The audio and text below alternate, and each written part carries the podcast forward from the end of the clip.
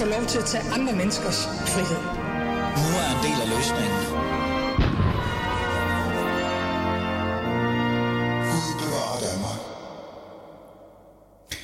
Kommuner rundt omkring i landet bliver nødt til at skære ned i budgetterne, og der er sparerunder på vej.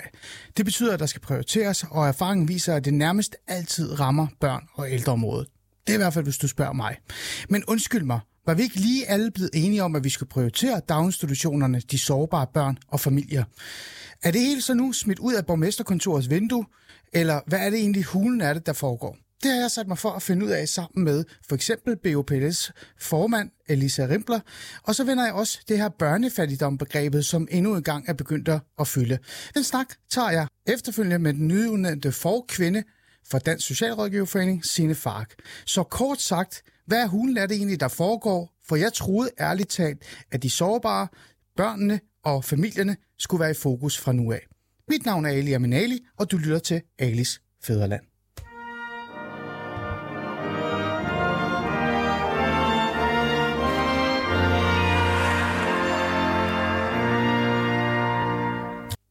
Det er Lisa. Hej, pæn goddag. Tak fordi du var med. Kan Det du høre? altså lidt. Selvfølgelig er det. Fantastisk. Ja, det kan jeg lige.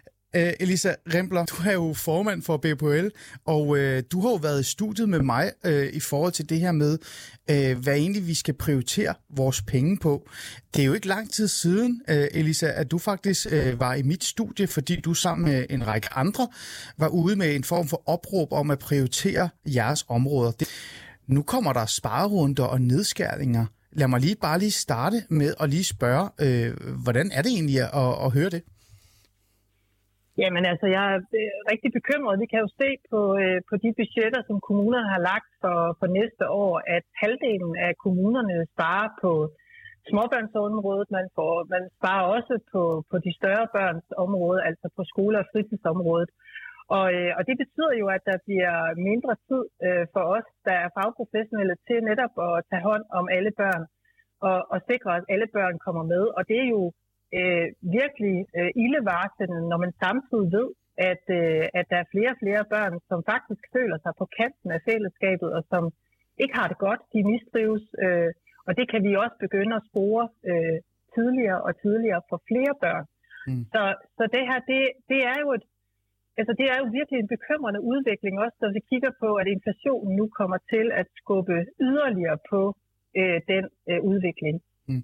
Altså, øh, hvis vi lige skal have noget på plads i forhold til, hvad der egentlig der sker øh, i forhold til kommunernes budgetter osv., så, så handler det jo i bund og grund om, at kommunerne har fået et stort beløb af regeringen øh, for at kunne øh, reelt set leve op til den her demokratiske eller demografiske bevægelse osv. osv.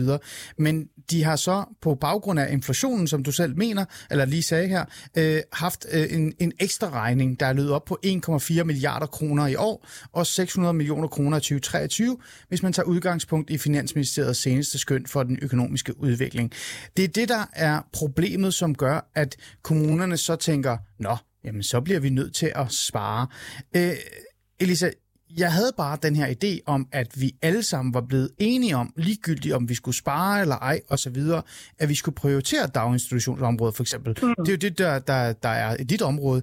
Men ja. jeg har det sådan som om, at det er jo nærmest blevet smidt ud af borgmesterkontorets vindue nu, øh, fordi at de er også ramt af inflation, eller hvad? Ja, altså det kan jeg i hvert fald frygte. Altså, det bider sig jo lidt i halen, fordi vi ved jo godt, at vi risikerer, at der er flere børn, som vi ikke så at sige, når at redde i tide, og hvor vi ikke når at have den, øh, hvor vi ikke har den forebyggelse, der skal til for, at alle børn øh, kan vokse i deres eget tempo. Og det betyder, at der er flere børn, som vil øh, øh mistrives, og hvor det bliver øh, vejet, og hvor det betyder så, at de i sidste ende skal have en ekstra hjælp, som til, kommer til at koste både dem øh, det gode børneliv, men sådan set også øh, har spor langt ind i deres voksenliv, og som sam, øh, samfundsmæssigt, også økonomisk, øh, bliver en større byrde. Så det her, det er jo i virkeligheden det omvendte af, hvad der skal til. Altså, mm. vi er et af verdens rigeste samfund, og det skal vi huske hinanden på, at når vi øh, med, øh, kan man sige, med nødvendighedens politik som sådan en stor banner over, over alt, hvad vi gør, ja. så tænker jeg, at der er altså nogle børn, der kommer i klemme. Det gør de øh, fattigste og de mest udsatte. Det kommer de, øh, altså børnefamilier, det kommer de til at bøde for. Det gør de børn, som har øh, store udfordringer, som har diagnoser, som har brug for en specialpædagogisk indsats. men det gør sådan set også alle andre børn, som jo oplever, at der bliver klarhed i det, øh, det handler om omsorg, nærvær, det handler om et ro på børnelivet, altså at vi har nogle rammer, hvor man, øh, man oplever sig som en del af et trygt fællesskab. Og vi skal ikke kæmpe sig af det der med noget psykologisk tryghed. Det betyder ekstremt meget for børn og for, hvordan de oplever mm. øh, deres liv som meningsfuldt for det første. For det andet handler det også om, at de jo og, om noget skal udstyres med en tro på, øh, en, et på-mod, vil jeg sige, i forhold til resten af deres liv. Og det er jo det, at vi gambler med, når vi hele tiden sparer på blandt andet børneområdet, men også øh, undlader at sætte ind for, for de fattigste børnefamilier. Mm. Nu er jeg jo lidt, øh, øh, lidt kantet her, fordi jeg, jeg kommer jo nærmest med en, en, en, en visionær tænkning, eller jeg kigger frem øh, i, i fremtiden og siger, at det er netop lige her, de kommer til at, at, at skære ned. Altså daginstitutioner og sundhed mm. og sådan noget. Men, men øh, Elisa, jeg gør det jo også, fordi det er den erfaring, jeg har. Øh, det er i hvert fald yeah. det, jeg kan huske tilbage på, hver gang der har været budgetforhandlinger. Jeg har selv siddet som, øh, som hvad kan vi sige, rådgiver på et tidspunkt i et øh, budgetforhandling i Aarhus Kommune, og der kan jeg jo se, at det første, de gik hen og kiggede på, det var beskæftigelse, så var det socialområde, og så var det øh, børne området. Altså sådan at mm. måtte blinke sådan 6-7 gange for at, at sådan være sikker på, om jeg lever eller ej. Øh, jeg bliver nødt til bare lige at spørge dig her. Hvorfor er det, at de her sparerunder og nedskæringer altid rammer et område, som vi altid, altså vi er alle sammen enige om, ikke skal rammes. Alligevel så, så bliver det ramt. Det, jeg skal bare forstå det. Ja, og det, og det, jeg kan kun sige, at øh, det øh, øh, handler jo i høj grad om, et, øh, at det er et stort velfærdsområde. Det er jo et af de områder, som har vokset sig større og større i takt med, at vi har fået et mere moderne samfund, hvor begge forældre er udarbejdende, øh, og hvor, hvor vi, vi på den måde også har brug for øh, stærke velfærdsinstitutioner, som, som jo bliver en, en del af samfundskontrakten. Men samtidig med, så er det jo også her, at der er øh, mange penge i spil. Og det vil mm. sige, at når kommunerne sidder, der er heller ikke, når vi kigger på børneområdet, så, så er det jo netop en af grundene til, at de er kæmpet for minimumsnummeringer. Det er jo ikke, det var ikke, det er simpelthen for os at have en, en bund, eller hvad man siger, en, en standard, man ikke må gå under, mm. for at, øh, for at sikre et minimum til børnene. Fordi ellers så, så er det altså øh, et af de store velfærdsområder, som kommunerne har, og hvor der er meget lidt øh, regler omkring. Og det vil sige, at man kan skrue ned, er det jo oftest øh, på, øh, på kan man sige, servicerammen og på det, som, som medarbejderne skal præstere i forhold til øh, institutionerne, øh, og dermed også få pædagoger og andre til at løbe stærkere, eller skrue ned for pædagogandelen, eller øh, lave flere lukkedage osv. Og så bliver det meget et individuelt problem, altså at familien skal, kan man sige, opretholde en balance, og hvor at man også skal til gode se i børnelivet. Det bliver et spørgsmål om, mm at man, man lægger ansvar i den enkelte familie. Så du oplever jo som forældre, at det er dig, der ikke dur, hvis du ikke kan hente i øh, god nok tid om eftermiddagen, mm. eller at du, øh, at du i virkeligheden ikke kan øh, levere til den øh, børnefødselsdag, eller at som, som det efterhånden bliver til, når man er i folkeskolen, fordi at, øh, at øh, det handler om, at der også er blevet skruet ned på ressourcerne her, så handler det om, at så skal forældrene i sted, i, øh, til, til stadighed levere mere og mere ind i folkeskolen. Altså mange af de her ting er jo skruer, vi drejer på, og så ender det med, at en familie føler sig skamfuld, mm. øh, eller føler sig utilstrækkelig, øh, eller tænker, jamen det er mit eget problem, øh, fordi at vi skal få tingene til at hænge sammen. Men hey ho, det er jo sådan, at når vi skaber stærke velfærdsinstitutioner, for eksempel gode børnehaver øh, med høj kvalitet, ja. så gør vi jo ikke kun alene børnene en tjeneste ved, at vi selvfølgelig giver dem et, god, et godt børneliv og nogle bedre muligheder. Vi giver sådan set også forældrene en tryghed, den der psykologiske tryghed, der gør, at jeg godt tænker, at der sker nok ikke noget ved, at jeg arbejder en time over for, for, øh, for Hans, han har det faktisk dejligt hen i børnehaven. Ja. Altså, jeg tror, at vi, at vi er ved at komme, altså vi er jo derhen nu, hvor vi skal til at tage stilling til de her ting. Hvor langt vil vi, vi gå? Fordi det betyder jo, at, at flere øh, familier vil mangle tillid til det her velfærdssamfund, mm. og vil, vil øh, sige, jamen så har vi brug for, at øh, en af os øh, kan komme hjem og gå, for eksempel, og være ja. derhjemme med børnene, mens de er små. Og der vil jeg så sige, det er jo ofte sådan, at det bliver kvinderne, fordi det er kvinderne, der har den laveste løn. Mm. Og det skaber jo igen et skævt samfund, hvor øh, nogle af de ressourcer og, og de gode uddannelser, som kvinderne sidder med, de bliver spildt. Mm. Så, så jeg synes, vi, vi, er, vi er ude på et skråplan, og det her det er både går ud over børnene, familierne, og det går også ud over et samfund, der gerne vil vækste og hele tiden blive dygtigere. Mm, du siger endda, det går ud over tilliden til samfundet også, og det er jo ekstremt vigtigt. Ja. Øh, Elisa, mm. der, der er noget, jeg så bliver nødt til at lige at være lidt, øh, øh lidt, lidt kantet også over for dig. Øhm, ja. Fordi øh, man har også den her idé om, at kommuner bruger også vanvittigt mange penge på ting, man ikke rigtig forstår. Øhm, kan der være noget øh, om, at når, der, når, når man bliver udsat for sparerunder og nedskæringer, for eksempel er der nogle af kommunerne, der er ude og sige, at det her det kan ende med en masse fyringer. Altså med al respekt, hvis jeg kigger på nogle af kommunernes budgetter i forhold til, hvad de bruger på pressemedarbejdere, så kunne det godt være, at nogle af dem kunne få sig et nyt job. Men, men kan det her måske også være med til måske at gøre det skarpere og eventuelt gøre øh, hvad, hvad kan vi sige, indsatserne bedre? Eller er du derhen af, hvor du tænker, daginstitutionsområdet og børneområdet, vil du være, vi er så lavt nu, vi er så på så tæt på et minimum, at nu, nu, er det, altså nu ender det galt.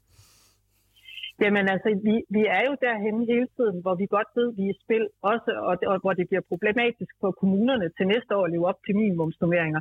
Mm. Og, og du, har, men du har ret i, at vi jo hele tiden skal diskutere med hinanden, øh, hvordan er det, vi indretter vores velfærdssamfund, og hvordan er det, vi også bruger økonomien i kommunerne.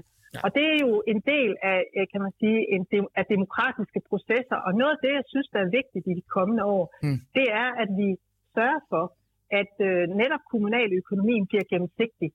Så både, øh, jeg, jeg oplever også, at der er mange lokale politikere, som synes, det er svært at følge pengene og finde ud af, hvor ender de egentlig hen, og hvordan kan det være, at når vi har givet flere penge til fritidsområdet, hvorfor er det så, at nummeringerne de bliver ved med at falde? Ah. Ja. Og der, der tror jeg, at vi skal gøre hinanden en tjeneste på den måde sagt, at vi skal, være så, vi skal gøre kommunernes økonomi så gennemsigtig, så både kommunalpolitikere, men også almindelige borgere faktisk kan finde ud af, hvor er det pengene løber hen. Mm. Jeg tror ikke på, at vi sådan et fix, uh, quick fix bare kan fjerne alle kommunikationsmedarbejdere, men jeg tror, der er et uh, rationale i, at vi gør os umage i hele styringskæden ude i kommunerne med at finde ud af, hvem er det, der skal løse hvilke opgaver? Altså jeg har for eksempel ledere, som jeg også fortalte om sidste gang, jeg snakkede med dig, ja. som laver ting, der handler om at tjekke tagrender og legepladssikkerhed ja. og ja. Ja. vandlåse og køleskab osv. Mm. Altså vi skal have sørge for, at de rigtige opgaver ligger hos de rigtige. Og for eksempel kunne nogle, nogle af de ting, som vores ledere eller pædagoger laver, måske var det en HK, der kunne lave dem, mm. hvor vi kan frigøre noget tid Mm. Måske skal man skrue ned for nogle af de der programmer og koncepter, i stedet for at investere i faglighed ja. øh, som i pædagogiske koncepter, og så i stedet for at sige, jamen det er op til den enkelte, øh, det er til den enkelte ledelse og, og de medarbejdere, der er her, det kan de faktisk godt håndtere. Og så finde ud af i styringskæden, hvordan understøtter vi det, mm. og, øh, og dermed fjerne noget af det byråkrati, der måske gør, at det, det er u, altså, jeg tror ikke, at det er med vilje, nej, nej, men at nej, nej, man nej. kommer til at, øh, at øh, kan man sige, lægge nogle lag af, af rockwool og byråkrati ned i forskellige områder. Mm. Og ja, det er jo rigtigt, når vi kigger på beskæftigelsesområdet, som du sikkert kommer til at tale med sine om, jamen så er der rigtig, rigtig mange regler her. Mm. Og jeg har det sådan, vi skal i hvert fald om noget sørge for, at vi ikke har øh, regler, som kommer til at øh, stå i vejen for, at vi også kan tage faglige øh, valg, og dømmekraften ja. skal være der. Men det kræver jo også, at kommunerne så samtidig vil investere i den faglighed. Mm. Så vi har en diskussion til gode. Ja, og den diskussion skal vi nok øh, tage øh, på et andet tidspunkt. Jeg vil gerne tilbage ja. til dit område, Elisa, selvom du siger nogle ja. meget fornuftige ting, og jeg kan hurtigt smide nogle marketingsmedarbejdere eller journalister ud, hvis der er i kommunerne. De kan bare ansætte mig, så skal jeg nok hurtigt gøre det, og jeg skal kun bruge en måned, så er det klart. Men øh, Elisa Rimbler, fordi du er jo øh, for Øh, er det egentlig formand eller forkvinde? Du har faktisk aldrig ja, sat mig. Okay, godt nok formand. Nej, jeg er formand. Godt nok. Formand for POPL. Så, så din ja. område er jo også daginstitutionerne og pædagogerne. Øhm, hånden på hjertet, jeg ved godt, du måske ikke lige har et oversigt over det nu, og du fortalte mig også, før vi skulle, øh, du skulle med i programmet, at I er ved at undersøge, hvordan I tror, det her vil kunne mærkes på børnene, øh, men også på jeres øh, dagligdag. Men hvordan tror du, det kommer til at ramme jer? Det vi ved fra tidligere undersøgelser, det er jo, at det de først og fremmest rammer, når det er, at øh, børnefamilierne bliver, bliver udsatte, og når vi skal spare mere, øh, så, så er det jo hos de, de øh, familier, som har de færreste ressourcer. Mm. Og det der er med det, nu talte jeg om psykologisk tryghed før, ja. men det, vi, vi kommer tit til at tale om det, som at der er nogen, nogle børn, som kommer til at mangle nogle ting, en mobiltelefon eller noget øh, noget legetøj. Men det her, det handler jo øh, helt konkret om, at der, vi ser ind i, at familier, børnefamilier, øh, at, øh, har mangel på helt basale ting, som handler om mad, der handler om øh, vintertøj. Mm. Og det prøver pædagogerne i høj grad at kompensere for, selvfølgelig med at, at øh, have mad øh, i vuggestuen. Det får de jo selvfølgelig, men der kommer der flere børn om morgenen. Øh, der er jo også varme på. Det er, det er der ikke ret mange andre steder. Ja. Samtidig med, så prøver vi at lave byttecentraler og andet. Men vi kan jo bare se, at, øh, at det, det er noget, som betyder, at den psykologiske tryghed, der skal være til stede for, at børn trives, den, den øh, bliver udfordret, fordi at det er jo klart, at når at en hel familie er bekymret, og når børnene kan mærke, at forældrene er bekymrede, så bliver de måske også øh, får en, en, en kortere lunde, så bliver der øh, ting, som, øh, hvor, hvor den, øh, det overskud, der skal være i hverdagen, det ikke er der, mm. jamen så, går, så har det store konsekvenser. Det ved vi fra tidligere undersøgelser, at det rækker langt ind i børnelivet at det kan betyde, at man, når man bliver voksen, faktisk får en dårligere uddannelse, man ja. betaler mindre skat osv. osv. Ja, ligesom, ja, ja. Så, så, så spare så spare på, på de her børn, det er et helt for vej, forkert mm. vej på. Og jeg beklager virkelig, at jeg sådan afbryder det, fordi at vi har, jeg har det kun en halv time, ja. så jeg skal lige have, være øh, ja. lidt skarp her. Øh, det, det, jeg kan lide, at du er ærlig, og det er rigtig fedt. Øh, jeg bliver også bare nødt til at spørge dig så direkte også her. Øh, betyder det så også, at jeg som, forældre, altså som far, som forældre, eller også andre øh, som forældre, kommer til også eventuelt at se øh, færre øh, pædagoger eller medarbejdere. Altså når vi kommer og afleverer vores børn, så hov, så er den ene forsvundet igen. Der, der ja. er faktisk færre på arbejde. Kommer de her nær, øh, altså, til, at, til at ramme det også? Ja, helt konkret kan vi se, at øh, for eksempel er der to kommuner i Københavnsområdet, som har besluttet, at pædagogandelen skal sættes ned og det vil sige, at der bliver flere uuddannede, flere vikar i de institutioner. Det skaber også mindre tryghed for børnene. Mm. Øh, og, og det skaber også øh, mindre øh, mulighed for høj faglighed. Og vi ved jo, at høj faglighed det har en afgørende betydning for alle børn. Mm. Øhm, og, og at det er de vigtigste år af et barns liv, det er, når de er helt små. Yeah. Så, så at skære her Øh, også på, øh, på antallet af uddannede, af, øh, at man betyder, at man, øh, at man netop måske som pædagog skal overskue ikke kun én stue, men måske har to stuer, og så er resten øh, uuddannet eller vikar. Det kan betyde rigtig meget for, øh, hvor meget du møder, en, som far møder en pædagog, og som kan tale med dig også om at vide, hvad, hvad der er på spil for dit barn. Mm. Og, øh, og det betyder noget for trygheden for forældrene, men det betyder først og fremmest noget for, hvor øh, god pædagogik vi kan lave, og hvor, hvor, hvor, hvor meget vi kan tage hånd om, om børnelivet og møde børnene i deres behov. Elisa, jeg bliver jo faktisk bekymret her, øh, og jeg bliver også lidt øh, vred og irriteret, fordi at jeg er jo blevet lovet, vi er jo blevet lovet, også danskere er blevet lovet, og I også, BOPL også blevet lovet, at det her det er noget, der kommer til at være i fokus. Det er noget, øh, SF, Socialdemokratiet og andre nærmest er gået til valg på. Øh, det her område skal, skal styrkes. Vi skal værne om vores, øh, vores børn. Altså, altså Mette Frederiksen, statsminister for børnene, og jeg ved ikke hvad. 2023, lige om lidt. Nedskæringer altså, øh, hvad hun? det, det, det passer jo ikke. Er der intet at gøre her? Er det bare en, en mørk og dyster tid, vi skal se ind af, altså kigge kig, uh, øh, hen imod? Altså, jeg håber meget, at øh, en ny regering, øh, jeg, synes, jeg synes, Mette Frederiksen på et tidspunkt sagde, at valgets tale, hun inviterede i hvert fald til sådan et møde på Marienbørn, valgets tale handlede også om, øh, om de flere og flere børn, som er i mistrivsel, og at vi skal stoppe den udvikling. Og alle ved jo godt, vi kan jo ikke behandle os ud af, at, øh, at mistrivselen er stigende. Nej. Vi er nødt til at forebygge, vi er nødt til at skabe så stærke fællesskaber, og det betyder altså også velfærdsinstitutioner. Ja. Men, men Elisa, det børn, betyder de, jo, men det, det, det, ja. det kræver jo, at vi så skal investere i det gennemsnitlige serviceniveau. Jeg ved godt, det lyder meget det mærkeligt, øh, og det betyder, at dem, som faktisk har det godt nu, skal blive ved med at have det godt. For ellers så får vi jo det. flere. Så igen, det er det. Det, det her det er jo en dyster tid, vi ser fremad. Altså, I må jo sidde der og tænke, med jeres minimumsnummeringer, og jeg ved ikke hvad, alt hvad jeg råbte og skrædde om, det er jo lige meget nu. Altså, jeg håber bestemt ikke, at det er lige meget, og jeg vil sige, at mm. vi kæmper, vi vil kæmpe hårdt for, at uh, forhåbentlig sammen med, med alle forældre, for at uh, det her, det er, det er en, altså nu har vi har set, at vi har kunne vende en lille en udvikling en lille smule, ah. og vi vil rigtig, rigtig gerne fortsætte ud af den vej, og det kommer i høj grad op til at uh, være op til en, uh, en ny regering, som mm. måske sidder på midten, og som måske øh, vil også have, have øje for, at her er der behov for øh, andet og mere end det, vi kan levere i dag. Så jeg håber meget, at det er et af de store problemer, som en regering vil sætte sig for at løse, og vi vil i hvert fald gøre alt, hvad vi kan for mm. at skubbe på af den vej. Grunden til, at jeg også siger det her, det er jo fordi, at Christian Rabberg Madsen øh, i torsdags allerede øh, fra Socialdemokratiet afviste, at kommunerne kunne bruge det her, de her ekstra øh, milliarder, ja. eller hvad det nu er, der, skal, der er behov for mm-hmm. at dække de her ekstra udgifter. Det afviser ja. regeringen jo. Så det er jo det, der gør mm. mig reelt set bekymret. Men, men som altid, Elisa, du er meget mere øh, håbfuld, end jeg er. Du ser, der er noget øh, håb her. Du, du tror, at, at eller nærmest, du, du kan ikke se øh, den, altså, den scenarie, som er, at man ignorerer det her. Det, det, det vil du bare ikke... Øh, det vil det være som at, at, at save den gren over, man selv sidder på, og jeg håber mm. virkelig ikke, at politikerne de er så dumme. Jeg tror på, at de er intelligente. Jeg tror på, at de vil, oh, at de oh. vil fremtidssikre vores samfund.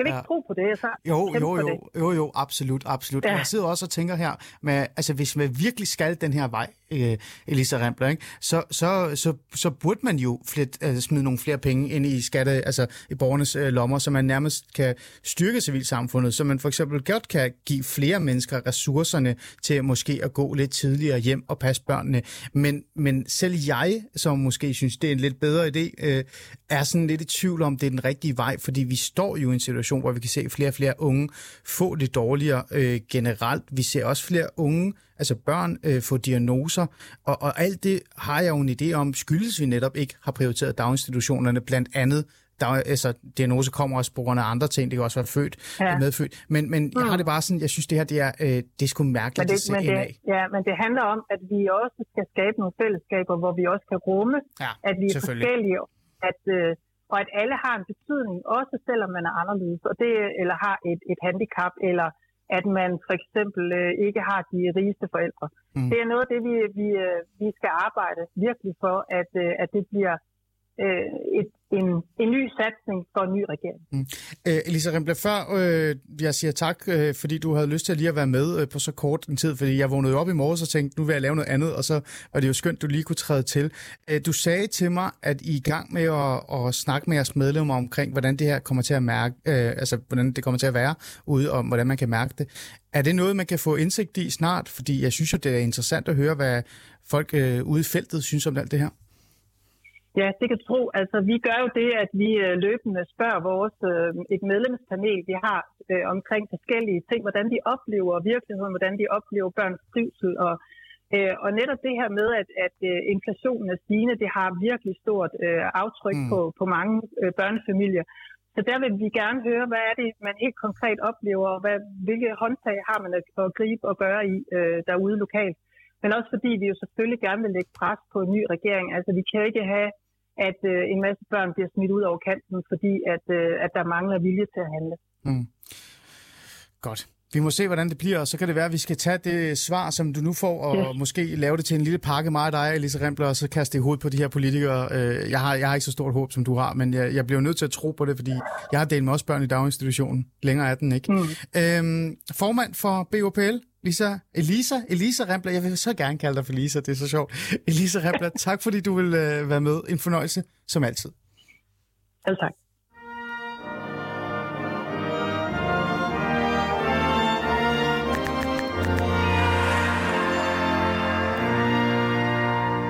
Du lytter til øh, Alice Fæderland, og vi er i gang med at øh, sætte lidt fokus på børnene i Fæderlandet. Det er jo teknisk set det, vi er gang i. Øh, jeg øh, vågnede op i morges og tænkte, øh, der er noget, der ikke rigtig giver mening i hovedet på mig. Vi har talt i rigtig lang tid om at prioritere daginstitutionsområdet, prioritere børnene, prioritere de sårbare, de psykisk sårbare, men også de unge sårbare. Og alligevel, og alligevel, selvom vi har Mette Frederiksen, som er de børnenes statsminister, og jeg ved ikke hvad, alligevel så vågnede vi op til en, øh, til en nyhed her for et par dage siden, at kommunerne igen og igen og igen og igen skal spare penge. Der er så en masse begrundelser, hvorfor de skal spare penge, men nevertheless, så er vores erfaringer, som følger med det område, at det så præcis kommer til at gå ud over de her områder, som vi nu sætter så meget, eller vi værdsætter så meget, som vi har talt så meget om, så som for eksempel daginstitutionerne. Det har vi sat øh, fokus på i dagens afsnit af Fæderlandet, og i starten havde jeg BOPL's formand, Elisa Rempler, i studiet med over en telefon. Jeg sidder i Aarhus, hun er nok et eller andet sted i København, og øh, vi fik lige talt om, hvad er det egentlig, der sker her, og hvor bekymret skal vi egentlig være, og jeg vil gerne øh, være lidt fræk og analysere mig frem til, eller konkludere, at selvom Elisa er meget øh, forhåbningsfyldt øh, og, og, og er lidt mere positiv, end jeg er, så er der sgu nogle bekymringer, der rammer der. Nu vil jeg gerne tale om noget andet, men det er stadig i samme regi, det her med børnene. Fordi noget andet, der også lige pludselig er dukket op her de sidste par dage, og det er nok på baggrund af de regeringsforhandlinger, der er i gang med en regering hen over midten, og hvad det end er, det ved jeg ikke. Det handler om børnefattigdom. Børnefattigdom-begrebet er faktisk endnu en gang begyndt at fylde. Men hvad betyder det egentlig, og hvor hårdt rammer den PET de mest sårbare familier, eller for den sags skyld bare de generelt børnene. Den snak øh, besluttede jeg mig for et eller andet sted at, at, at sådan tage, og, og jeg tænkte, den bedste at gøre det med, det er jo så måske øh, en socialrådgiver i virkeligheden. Så nu ringer jeg øh, formanden, eller forkvinden hedder det i virkeligheden, for Dansk Socialrådgiverforening op, og hvis jeg simpelthen kan finde ud af at ramme mine taster, så er det at, at være one-man army, som nogen siger, men nogle gange er. Og se om hun tager telefonen. Ja, det er Signe Færk. Hej Signe, du taler med Ali fra, øh, fra Alis Fæderland, og du er med på live nu. Øhm, tak fordi du Goddag, var med. Øh, fantastisk. Tak fordi jeg måtte komme. Selvfølgelig må du det. Mm. Vi skal lige, lad os lige starte med noget helt andet, selvom det her det er reelt set er tragisk ja. på baggrund af det, jeg talte med dig om, fordi jeg vil jo netop gerne sætte fokus på børnene i dag. Vi skal lige sige tillykke, Signe Færk. Du er jo faktisk lige blevet udnævnt for kvinde for Dansk Socialrådgiverforening. Ja. Er det ikke rigtigt? Det er jeg. Jo, tillykke det er rigtigt. Jeg er lige uh, trådt til her for et par uger siden. Ja. Hvornår, hvornår startede du? Jeg startede, øh, øh, jeg tror det er to uger, jeg har været i gang nu. Ja. Okay. Øh, til vores lyttere, øh, som så tænker, åh oh, gud, hun er jo ny, hun ved sikkert ikke noget om øh, socialrådgiverområdet. Lad os lige få det på plads. Øh, hvad er egentlig din, øh, din baggrund? Jamen, øh, jeg er uddannet socialrådgiver for snart 10 år siden, og har siddet på børneområdet øh, som øh, socialrådgiver i forskellige kommuner, og arbejdet med udsatte børn og familier. Mm, okay, godt. Mm. Så ved vi det. Så er der ikke nogen, der kommer bagefter og skælder mig lidt ud og siger, hvad var det for noget? Øh, Signe ja. øh, Færk, du er jo øh, så den nyudnævnte for kvinde for Dansk Socialrådgiverforening. Jeg havde lyst til at sige formand, men så bliver jeg i rette sat af en kommunikationschef. Øh, hende kan du takke bagefter. Ja, vi er simpelthen trådt ind i det 21. århundrede og fået valgfri titler, hvor man selv kan så, få lov til at definere, hvad man er. Ja, så, ja. så, det har jeg også en lille smule. Men, men Signe, det, det er jo ikke derfor, jeg ringer til dig, fordi i første halvdel af programmet har jeg sat fokus på det her med, at kommuner har besluttet sig for at eller skal øh, skære ned. Der kommer sparerunder, der er blevet varsling om, at mm-hmm. der bliver skåret ned på daginstitutionsområdet osv. osv. Det tog jeg en god snak om med Elisa Rimpler. Men okay. jeg vil gerne tale med dig om børnefattigdombegrebet, som ja. også er dukket op lige pludselig. Og jeg synes, ja. åh gud dog, Altså, vi snakker om sparerunder, vi snakker om daginstitutioner, der skal nedprioriteres, mm. sårbare, mm. som nok ikke får den rette indsats længere, fordi kommunerne ikke har råd til det. Øhm, og så er der også noget om børnefattigdom. Øh, men for lige at, kunne tage den snak, og for lige at forstå det ordentligt, mm. Færk, så vil jeg gerne lige have en forståelse af, hvad du reelt set altså forstår som er børnefattigdom. Altså, hvad betyder begrebet egentlig for dig? Jamen, altså et af de store problemer er jo egentlig, at vi savner en fattigdomsgrænse øhm, i Danmark, fordi at det er et kæmpe problem, synes jeg, at vi hele tiden skal diskutere, øh, om der overhovedet er børnefattigdom, eller at der ikke er. Øh, der er jo lavet opgørelser, øh, som viser, øh, at der er mange tusind børn, der vokser op i fattigdom i Danmark. Men jeg synes egentlig, det er irriterende, at vi altid skal starte med at diskutere, hvornår man er fattig, hvornår man ikke er. Det vi mm. godt kunne tænke os, det var, at man lavede en fattigdomsgrænse, som tog udgangspunkt i nogle behov eller nogle afsavn, hvis man vendte på hovedet og sige, okay, hvornår, øh, hvornår synes vi, man har et okay børneliv i Danmark? Og ah. sige, hvis du skal have et, et værdigt børneliv i Danmark, så bliver du nødt til at kunne få sund mad, få tøj på kroppen, du bliver nødt til at kunne deltage i, øh, i det sociale liv, som er helt afgørende for børn. Mm. Øhm, så, så grunden til, at vi overhovedet diskuterer, hvad er fattigdom, det er jo fordi, vi ikke har en officiel øh, fattigdomsgrænse, som, mm. som er politisk bestemt i, i Danmark, og det har vi brug for at få. Mm. Og det kan vi have en meget lang politisk diskussion om, øh, men det er faktisk ikke det, jeg vil. Jeg vil bare lige have været sikker mm. på, hvad du, hvad du forstod ved det, fordi mm. børnefattigdom kan jo også bund og grund bare handle om, at der skal være nogle penge på kontoen, så er man ikke fattig. Men der kan også være åndeligt mm. fattigdom, men der kan også være økonomisk fattigdom. Øh, så vil jeg gerne lige... Øh, og der vil jeg bare sige, der ja. tror jeg, det er vigtigt at holde fast i, Ali, at, at det, er jo, det er jo det, jeg synes, der nogle gange kan afspore debatten. Det er sådan, om hvad er fattigdom og åndelig fattigdom. Øh, Mm. De her børn, som vokser op i fattigdom på så lave ydelser, der, der er det helt materielle økonomiske øh, behov, øh, som ikke bliver opfyldt. Øh, så man kan godt diskutere, jamen kan du også vokse op i noget i fattigdom? Det, det kan vi fint have en lang snak om. Mm. Men der, hvor jeg synes, det er vigtigt, vi får snakket om, det er de børn, som ikke kan få dækket deres helt fysiske, basale behov. Og nu er der jo lige kommet en ny undersøgelse, ja. som understreger alvoren, fordi det viser netop, det er ikke bare, det er bare i anførselstegn, mm. børnefødselsdage og flyverdragter og øh, hvad hedder det, det at have en telefon, der kan være svært at få dækket som, som barn. Det er familier, som fortæller, at de har svært ved at købe fodtøj, de har svært ved at give deres børn mad, altså i tilstrækkelig sund øh, omfang og alle de måltider, de har brug for, receptpligtig medicin. Det vil sige, at vi er nede i nogle meget basale behov, som der faktisk er, er familier, som har svært ved at dække i Danmark. Det synes jeg er alvorligt og kalder på politisk øh, handling og politisk sådan opmærksomhed. Mm.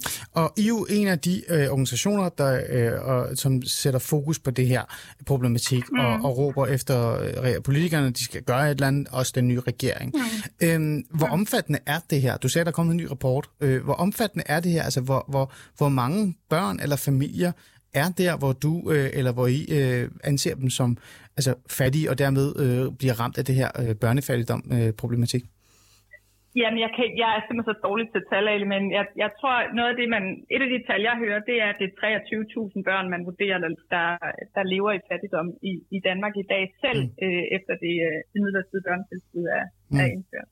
Okay.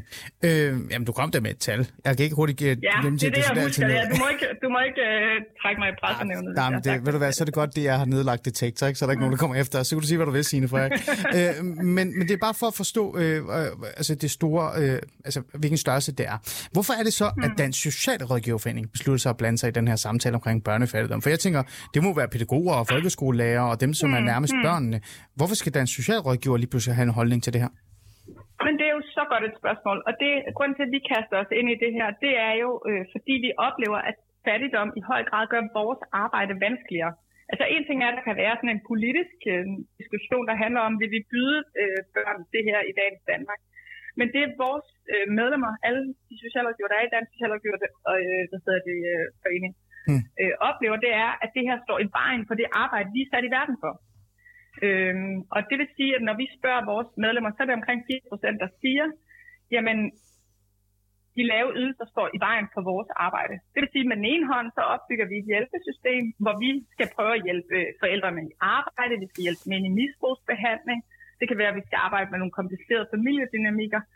Men det vi ser, når vi så kommer ud og skal, skal hjælpe nogle af de familier, som er på de her meget lave ydelser, øh, det er, at det kan være sindssygt svært at arbejde med den forandring, vi egentlig skal arbejde med, fordi al energi, alt overskud går til at bekymre sig om, hvordan skal jeg få råd til vinterstøvler, hvordan skal jeg få råd til, til mad sidst på måneden. Så det er derfor, at, øh, at vi kaster os ind i det, fordi det har kæmpe store øh, betydning for vores mulighed for at lave vores arbejde. Og det tror jeg ikke alle har en forståelse af. Det kan jeg i hvert fald høre nogle gange, når jeg hører folketingspolitikere øh, diskutere, at de tror, at fattigdom motiverer og vi ser faktisk det stik modsatte. Mm. Øh, øh, hjælp mig gerne. Nu er noget tid siden, jeg har været socialrådgiver, øh, men kontanthjælpet, øh, som, som cirka er det, man allermest arbejder med som socialrådgiver, det er borgere, som er på offentlig forsørgelse. Øh, nok mm. mest mm. kontanthjælpsområdet, øh, det er nok der, jeg tænker, at den her gruppe er i. Den ligger cirka rough øh, på 13 et land plus minus 1000. Mm. Øhm, ja, sådan er det reguleret lidt op, ja. Ja, mm. præcis. Den er, der blevet, ja, den er blevet stedet op. Øhm, mm. Og så er der jo en masse ekstra ting, man kan smide på i forhold til, hvis man er familie, eller hvis man er mm. øh, mm. enkelmor, mm. eller single mom, eller sådan noget med børn og sådan noget, og så videre og så videre. Men jeg bliver bare, mm. grund til at spørge, det er, hvor meget skal der til? Altså, hvor mange kroner og øre vil Dansk Socialrådgiverforening ja. gerne vil øremærke til, til de her familier, mm. så de kan komme ud af børnefattigdom, som I nu siger, de er i? Ja, og vi, vi er jo ikke politikere. Det er vi, øh, det er vi, så, det er vi sådan øh, forskånet fra at skulle tage stilling til den konkrete sats. Vi har to pointer. Det ene er, at vi bliver nødt til at have en diskussion, som tager udgangspunkt i, hvad er betydningen af de at lave ydelser. Ah. Øh, så, så vi bliver nødt til at vide helt fagligt, så kommer det her til at spænde ben. Altså, mm. at vi har mennesker, som lever i fattigdom. Det andet det er, at vi, vi har faktisk nogle tanker om, hvordan kunne man sammensætte et system, så man sikrede, at både børnefamilier, men alle andre også får opfyldt deres øh, basale behov.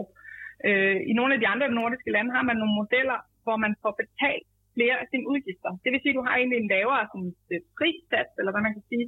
Til gengæld så kan du få dækket udgifterne til bolig, så kan du få dækket udgifter til medicin og behandling, og så får du også et eller andet beløb, som er målrettet børnene. Så man ligesom siger, der er nogle ting, som vi skal have på plads, øh, hvis du skal være på offentlig forsørgelse. Og det tror jeg kunne give en anden diskussion. Mm. Fordi i dag bliver det tit sådan en ekstremt frustrerende set fra vores sådan, øh, synspunkt, øh, politisk talkrig, som handler om, hvad er ydelsen overhovedet? Og man hører nogle helt outrageous tal, fordi folk eller børnepenge og friplads og alt muligt andet, som vi andre også kan få med ind i regnestykket. Ja, det gør de. Øh, men, men vores bud er ikke en konkret sat, men i virkeligheden at se lidt anderledes på det, fordi det er også noget af det, der kan have stor betydning. Hvis du ikke kan finde et billigt sted at bo, så har du virkelig øh, et problem, hvis du er på kontanthjælp, fordi det er meget svært at finde penge til en husleje. Mm. Fordi når du nævner øh, øh, satsen nu her, øh, så, skal du, så skal man jo vide det før skat. Det tror jeg også, der er mange, der ikke ved. Ja, det er selvfølgelig rigtigt. Men vi kunne godt tænke os at vende diskussionen på hovedet, hvis det giver mening. Og Jamen, det, med det gør det. Hvad er det egentlig, der, der, der kan være et værdigt øh, og okay liv i Danmark? Mm. Men hvad er så et Øh. værdigt okay liv øh, for, for, for dig? Eller f- for jer? Fordi nogen vil jo sige, øh, og det her, det, nu stiller jeg bare spørgsmål, nogen vil jo så sige, at for eksempel, at når børnefamilier eller familier øh, også øh, gerne vil have, at deres børn skal have iPads, eller deres børn også skal komme ud og rejse, eller og så videre og så videre. Det er vigtigt, fordi det går også ud over børns trivsel. Fordi når de så kommer i børnehave eller daginstitution i folkeskolen, så har de ikke de samme oplevelser. Det kan jeg godt forstå. Jeg er med. Jeg kan godt forstå det. Men jeg synes også, det er specielt, hvis øh, at altså skattekroner skal gå til, at børn også kan få iPads, så kan de lege med deres børn. Så hvor, hvor, hvor, hvor, hvor er det, det ligger? Ligger det på altså det, det mest nødvendige, ligesom du selv sagde, altså medicin og, og så videre, og så videre, eller, eller hvor ligger det?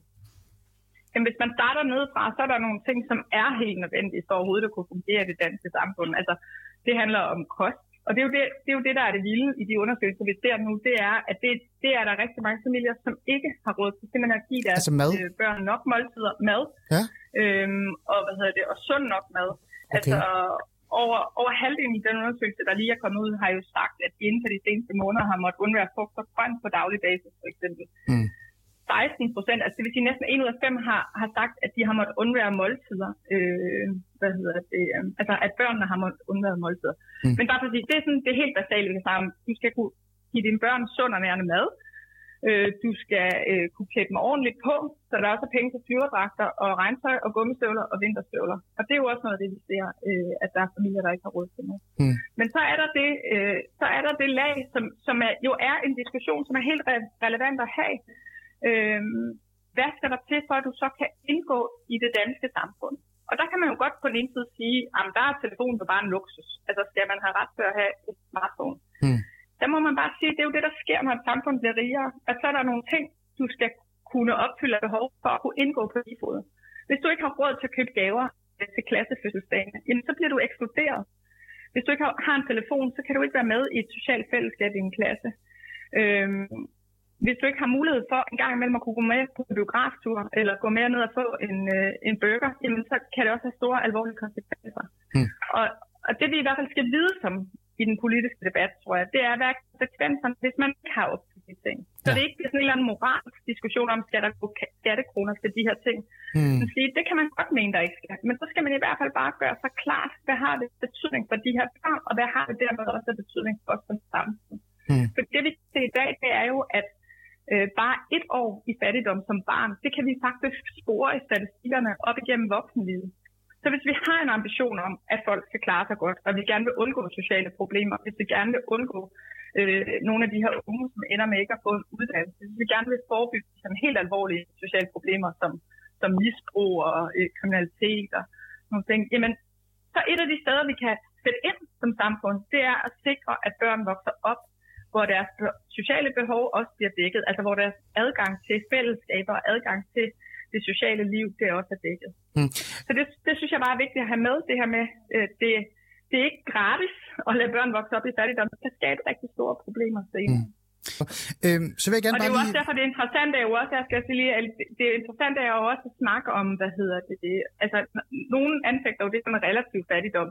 Kan, giver det overhovedet mening at snakke om det? Men den måde, man i dag definerer øh, fattigdom generelt set, så er det jo noget i forhold til medianindkomsten. Ja, det er det. Fordi når hele samfundet bliver rigere, så kræver det også flere penge at kunne være med på vognen. Mm. Hvis det lige pludselig er helt almindeligt, at alle han har et smartphone, så begynder det at være et stort problem, har en. Det var jo ikke et problem for 20 år siden. Nej, nej, altså, nej. Fordi der var det ikke noget, der, der, der var en adgangsbillet til samfundet. Mm. Signe, vi skal bare, øh, vi skal bare, øh, smartphone skal bare blive ulovligt gjort, så er det klar. Øh, Signe, prøv at høre, øh, det, er jo, det er jo så jeres område, og det er jo dit område, det kan jeg godt forstå, men generelt børnefattigdom øh, kan jo også være noget, der rammer øh, øh, folk, der er på arbejde. Altså lavindkomstfamilier, øh, mm. familier, som mm. ikke har mm. så den store indkomst, kan også blive ramt af det her. Eller er allerede ramt af det her. Øh, folk, der er på offentlig forsørgelse, ja, de bliver ramt af det, men deres basale, deres mm. største problem, det er, at de sidder fast i et system, de ikke kan komme ud af, øh, eller ikke kan komme på arbejdsmarkedet. Øh, og, og der er jo mange flere lag i det her. Så mit spørgsmål til dig, det er, vi kan jo godt sidde tilbage sidde her og sige, jamen, hvis vi lige hæver lidt øh, grænsen i forhold til øh, øh den, øh, den, hvad kan vi sige, øh, den ydelse, man får, så, så, så gør man noget her og nu i forhold til familierne mm. og børnene. Mm. Men det store problem, det er jo, at, at maskineriet i sig selv ikke sådan gør det, den skal. Og det samfund, vi lever i, er måske altså blevet lidt øh, A- og B-klasse. Øhm, mm. Er det ikke bedre, at man på en eller anden måde tager den kamp op? De skal begge dele, tror jeg. Altså, jeg er glad for, at du spørger, fordi nogle gange øh, ja, møder jeg nogen, som tror socialrådgiver, nogen, der synes, det er synd for alle mennesker, vi skal bare passe rigtig godt på dem og ikke stille krav til dem. Og det, sådan er virkeligheden ikke. Altså, vi har et kæmpe ønske om at hjælpe de her mennesker ud på arbejdsmarkedet. Så når vi kaster os ind i, i det her, det var også det, jeg prøvede at sige før, ja. så det er jo fordi, vi, vi kan se både i forskning, i undersøgelser, i vores egen praksis, at det her skubber folk væk fra arbejdsmarkedet. Så det er med et stort ønske om at sige, hvis vi skal have de her mennesker med, og rigtig mange af dem, der står uden for arbejdsmarkedet lige nu, øh, de har massive problemer ud over deres øh, arbejdsløshed. Hvis vi skal hjælpe dem ind på et arbejdsmarked, hvis vi skal få styr på de psykiske og fysiske øh, personlige problemer, der kan stå i vejen, jamen så kræver det noget overskud, noget, øh, øh noget modighed i forhold til at kaste sig ind i livsforandringer. Og det kan vi bare se det bliver ødelagt det overskud, og den energi, man skulle bruge på at forandre sit liv og komme ind på et arbejdsmarked, det bliver, den energi bliver suget ind i det at bekymre sig omkring fattigdom. Mm. Så det, vi er utrolig optaget af, hvordan får vi et rigtig godt beskæftigelsessystem, der hurtigt hjælper folk tilbage på arbejdsmarkedet og får hjulpet de mennesker, som måske ikke kan arbejde på helt ordinære vilkår. Hvordan får de hurtigt og godt et flexjob, så de kan få lov til at, at bidrage, fordi det vil øh, de fleste mennesker gerne. Mm. Men fattigdom er en barriere der. Det er ikke en motivator. Og det, det er sådan helt entydigt, det vi socialrådgiver oplever. Det er ikke noget, der motiverer. Det er noget, der kan være med til at knække folk og holde folk fast mm. og skubbe dem længere væk fra arbejdsmarkedet. Fordi du har jo helt ret. Det er jo det allerbedste, der kan ske for de her familier, det er, at de kommer i arbejde. Ja, og det, altså, det er jo ikke bare lige til, og det ved jeg også godt. Men det er jo det er fordi, det er altid sådan en refleksion, jeg har, når jeg for eksempel også selv har været i socialrådgiverfaget, hvor jeg møder øh, tidligere kollegaer, der på en eller anden måde øh, gerne vil hjælpe familierne, men de tænker mere her og nu, end de tænker, at de reelt selv, selv er presset, og det er derfor, de ikke kan få borgerne i arbejde. Det er fordi, de ikke selv kan udføre deres arbejde. Jeg, jeg har jo tit lavet det her eksempel, øh, hvor jeg kommer med det her scenarie om, at det er ligesom at aflevere sin, øh, sin bil til en mekaniker, og så siger mekanikeren, ja tak, den vil jeg gerne tage imod og så spørger du ham, hvornår skal jeg hente den? Og så kigger han omkring sig og kan se, at der er 30 biler, og han er alene på arbejde. Og så siger han, det ved jeg ikke. En af dagene. Øh, og, det, og det er jo sådan den øh, verden, man også skal måske lige huske lidt på. Men prøv at høre, lad det ligge, Signe. Jeg var faktisk bare nysgerrig omkring det her med, øh, med, øh, med ja, altså hele det her begreb og hele øh, ideen om, øh, at vi skal gøre et eller andet, ikke? og hvorfor det er dukket op. Øh, jeg vil faktisk gerne lige... Jo, der vil jeg bare lige sige, ja. hvis jeg bare lige vil sige en ting, Ali. Der, der ved vi jo også bare fra, fra øh, de steder, hvor det fungerer rigtig godt omkring øh, indsatsen for de arbejdsløse, hvad der skal til for at få flere øh, videre fra kontanthjælp. Ja, ja. Der er jo nogle kommuner, som har investeret i at sige, nu får vi nogle flere mekanikere på arbejde. Ikke? Altså, jo, jo, jo, billede. Jo, ja. altså nu får vi øh, nogle socialrådgivere hævet ind, sådan at man faktisk kan reagere på tingene hurtigt. Man kan holde de samtaler, der, der er meningsfulde, hvor der er tid til faktisk at få lagt en individuel plan. Og det lykkes. Altså det rykker. Ja. Og når man har investeret de penge, så er erfaringerne fra blandt andet Jørgen og Åbenborg Kommune, ja, at så kan man relativt hurtigt hente det investeret hjem, fordi noget af det, der er rigtig dyrt i dag, det ja. er jo, hvis vi holder folk i afklaringsforløb eller i endeløse aktiveringsforløb 5, ja, ja. 10, 15 år kontanthjælp. Ja. Ja, det er jo det, vi skal væk fra. Ja. Ikke? Og vi har jo nogle mennesker stående, mm. som helt vildt gerne vil have lov til at bidrage med det, de nu kan. Øhm, og der er vores pointe bare, lad os nu investere i at lave en indsats, hvor de faktisk får den hjælp, der er behov for, så de for eksempel kan komme ud i et flexjob, eller kan komme videre i uddannelse, eller komme ind og få et ordinært arbejde. Mm. Det kræver bare nogle arbejdsbetingelser, hvor man, ja. hvor man faktisk kan nå at gøre sit arbejde. Ikke? Enig, enig. Og derfor så bliver jeg faktisk også lige nødt til at vende noget helt andet med dig her til sidst, fordi jeg synes, vi har, vi har faktisk fået en god snak om uh, det her børnefattigdom-begrebet, og hvorfor Dansk Socialrådgiverforening blander sig i det her, og hvad egentlig der er op og ned i det her. Selvom jeg ved, du er lidt træt af det, Signe, at man altid skal lige forklare, hvad betyder egentlig børnefattigdom, så synes jeg faktisk, det er stadig mm. vigtigt, fordi det, jeg tror ikke, det er alle øh, danskere eller la, alle lyttere for den sags skyld, der faktisk øh, lytter med her, der ved, hvad det er.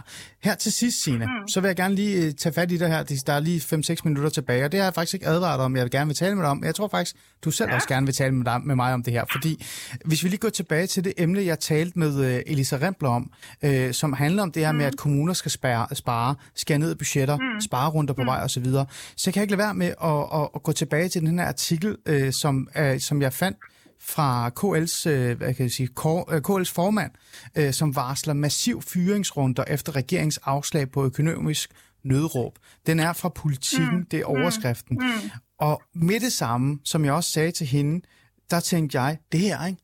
det er beskæftigelse, mm. det er socialområdet, og så er det børnene. Mm. Signe Fark, mm. du er jo faktisk forkvinde for Dansk Socialrådgiverforening du kommer fra en tid, øh, eller i hvert fald du sidder og lyttet med på sidelinjen, hvor, man, hvor politikere snakker om at lukke jobcentrene, og jeg ved ikke hvad. Mm. Der er mm. kommet bedre styr på det. Der er kommet lavere sagstal. Lavere sagstal betyder, at det, det antal borgere og klienter, man sidder med som socialrådgiver. Men nu bliver der varslet om fyringer, og jeg ved ikke hvad. Øh, mm. Jeg spørger dig ærligt, øh, Signe Fark, er det her bekymrende for dig også? Jeg er vildt bekymret for den øh, udsigt, både som konkret på øh, beskæftigelsesområdet øh, og, og kommunernes økonomi generelt. Øh, fordi det er noget af det, der nogle gange kan ende i nogle utrolig kortsigtede besparelser. Mm. Øh, nu har vi lige set i forhold til børn og unge, at øh, mange kommuner varsler, at de ikke længere vil samarbejde med det sted, der hedder Headspace, som er sådan en ja. frivillig indsats, som hjælper børn og unge med ondt i livet. Mm. Øh, vi ved jo, hvad det kan få af konsekvenser, hvis man har dårlige øh, arbejdsbetingelser som socialrådgiver ude i socialforvaltningerne. Jeg lige skulle kommentere den sag omkring silskyderiet, hvor det kom frem, at på grund af travlhed øh, og for meget arbejde, så, øh, øh, så var der en mand, der ikke fik den hjælp, han skulle have haft hurtigt nok. Så jeg er vildt bekymret, fordi øh, det at have ordentlige arbejdsbetingelser og have nogle sagstal, man kan nå øh, som socialrådgiver, det er helt afgørende for at kunne lave en god forebyggende indsats, som på den lange bane jo kan spare penge. Og så er der en helt særlig problemstilling omkring øh, beskæftigelsessystemet. Vi har sådan set i mange år råbt på, at vi gerne vil have nogle grundlæggende forandringer i beskæftigelsessystemet. Fordi vi bliver nødt til at lave et mindre tungt system, hvor der er plads til vores faglighed som socialrådgiver, og hvor der er mere plads til borgeren stemme ja. øh, og egne ønsker, håb og drømme. Og, øh, og jeg må bare sige, hvis man starter den nytænkning, som der er virkelig stort behov for, hvis man starter med at fjerne en fjerdedel af hele finansieringen på området, som er det, som Venstre har været ude at sige, og Socialdemokraterne har været ude at sige, så, så, så går man med åbne øjne ind i en potentiel katastrofe, tror jeg. Altså man gjorde det jo med skattevæsenet for, mm, det for, for mange år siden, hvor man startede med at øh, øh, lave massiv besparelser og fyre medarbejdere, fordi man vil lave et nyt skattesystem. Og det er jo noget, vi stadigvæk er ved at rette op på som samfund fordi man kan komme til at ødelægge et, et, et system fuldstændig ved at, at spare så massivt. Og det, de foreslår, er at fjerne øh, mellem en, en tredjedel og en fjerdedel af alt finansieringsområdet, det, det, er, det vil være en helt hovedløs måde at starte den nytænkning på, som der er rigtig stort behov for. Mm. Øhm, er du decideret bekymret for, at det her det kommer til at ramme beskæftigelsesom, øh, beskæftigelsesområdet aller øh, hårdest? Altså jeg kan huske tilbage i øh, de budgetforhandlinger, jeg sad i, i, jeg tror det var 17 sådan cirka, der sad man jo decideret og sagde, nå, jamen der er nogle penge i, øh, i beskæftigelse, dem tager vi lige, og så kan vi dække minus mm. i socialområdet, og så må de jo leve med 0 mm. øh, mm. kroner. Det skal de nok klare. Vi laver flere projekter. Mm. Øh, er, det, er vi tilbage til projekttænkning og nedskæringer? Er det det, der bekymrer dig? Altså det vi jo desværre ikke har, har hørt fra politisk side, det, vi har ikke hørt så mange indholdsmæssige bud på, hvordan kan man lave en god beskæftigelsesindsats. Vi. Øh, vi har egentlig kun hørt et ønske om at hive milliarder ud. Ja. Altså vi er kommet med et bud fra, fra socialrådgivernes side, som handler om at lave en meget mere tværfaglig indsats over for de mennesker, som har andre problemer end ledighed, hvor man simpelthen laver en ny enhed øh, uden for jobcentrene og siger, her skal man kunne kigge hele vejen rundt om borgeren, så vi ikke kun kigger på øh, hvilke jobs kan du lige passe mm. ind i, men også for kigget på, har du kroniske smerter efter en diskusprolaps, ja. får du så egentlig den smertebehandling, du har brug men, for. Men, men Signe, har du et, Signe, et barn med diagnose, der ja. har behov for hjælp, og det er det, der står og spærrer det tror jeg godt på. Det tror jeg, prøv, jeg er enig med dig der, og det er ikke, fordi jeg ikke vil lade dig tale ud, det er, fordi jeg ikke så mange minutter mm. tilbage, mm. men, men mm. mit spørgsmål var, øh, tror du, det her det kommer til at ramme jer allerhårdest? Det er i hvert fald den bekymring, vi har. Mm. Øh, og det vil være dumt, det vil være utrolig dumt, fordi vi kan jo se, at der er en sammenhæng med, at man har dygtige socialrådgiver, som har tid til at hjælpe folk videre. Ja. Så kan vi også få folk videre på kontanthjælp. hvis man skal her ned, altså hvis man fjerner finansiering fra det her øh, system og ikke får lavet en, en reel indholdsmæssig tænkning, så er der en kæmpe risiko for, at nogle af de mennesker, som har massive problemer her, ud over mm. deres arbejdsløshed, kommer til at blive ladt i stikken og sejle deres egen sø på nogle meget lave ydelser, og det er altså ikke et gode liv, vi kommer til at byde mennesker. Det, Nej. det, det synes jeg, vi skal tænke anderledes. Ja, så er vi tilbage til børnefattigdom-begrebet og, og, og en hel gruppe, som reelt set kommer til at leve under øh, lidt ærgerlige vilkår. Ikke? Og, og ligegyldigt om jeg så øh, bonger ind og, og bliver en del af det her forståelse af børnefattigdom-begrebet, så vil jeg gerne ærligt sige her, Signe Fak, og til jer lytter også, at det er ubegribeligt for mig, at vi lever i en velfærdsstat, hvor vi betaler så mange penge i skat, at vi så ikke bagefter også stiller nogle krav til, hvordan de penge skal bruges, så de mest altså, sårbare øh, borgere i vores samfund, øh, mindst bare har et godt standard, altså levestandard. Jeg, jeg forstår ikke, hvorfor man altid sådan, på en eller anden måde ikke, øh, hvis man nu betaler så meget skat, hvorfor man ikke stiller større krav.